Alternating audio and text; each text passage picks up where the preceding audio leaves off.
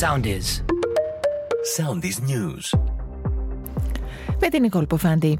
Με τον τραγικό απολογισμό των νεκρών στην Τουρκία και τη Συρία να έχει ξεπεράσει μέχρι στιγμής τους 21.000, ο σεισμός των 7,8 ρίχτερ ήταν από τους φωνικότερους της τελευταίας 20 ετία, ξεπερνώντας τα 19.846 θύματα της καταστροφής της Φουκοσίμα.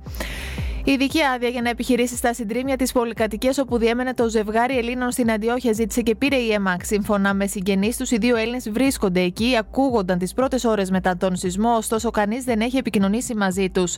Ο γερμανικός τύπος αποθεώνει τους Έλληνες διασώστες και τις προσπάθειές τους στα συντρίμια.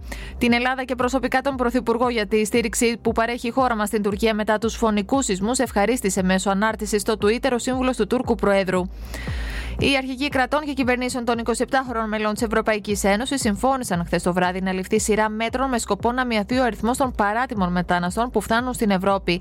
Θα ενεργήσουμε για την ενίσχυση των εξωτερικών συνόρων μας και την αποτροπή της παράτυπης μετανάστευσης, δήλωσε η πρόεδρος της Ευρωπαϊκής Επιτροπής, Ούρσουλα Φοντελάιεν. Ακολουθήστε μας στο Soundees, στο Spotify, στο Apple Podcasts και στο Google Podcasts.